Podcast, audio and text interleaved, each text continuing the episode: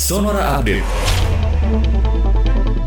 Wakil Gubernur DKI Jakarta Ahmad Riza Patria menyatakan pemerintah Provinsi DKI sudah mengantisipasi potensi banjir akibat air pasang atau rob di wilayah pesisir Jakarta akibat gerhana bulan total pada kemarin malam.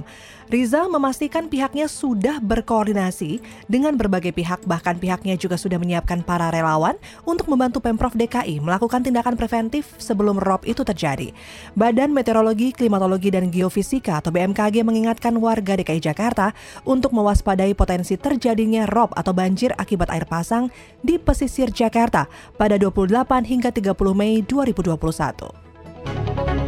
Mantan pemimpin Front Pembela Islam Rizik Syihab akan menghadapi sidang vonisnya selaku terdakwa kasus kerumunan Petamburan dan Mega Mendung di Pengadilan Negeri Jakarta Timur hari ini. Selain Rizik, lima mantan pengurus FPI yang berstatus terdakwa kasus kerumunan Petamburan yakni Haris Ubaidillah, Ahmad Sabri Lubis, Ali, Ali Alwi Alatas, Idrus Al-Habsyi, dan Maman Suryadi juga akan menghadapi vonis pada hari ini.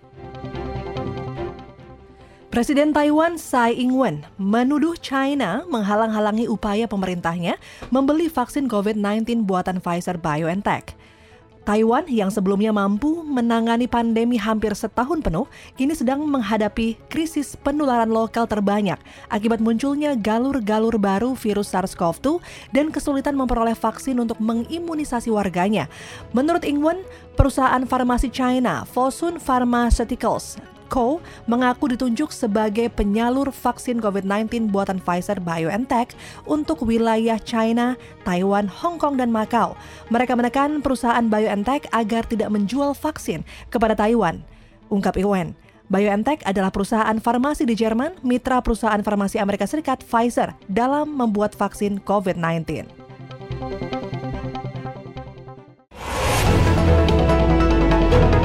Demikian Sonora Update.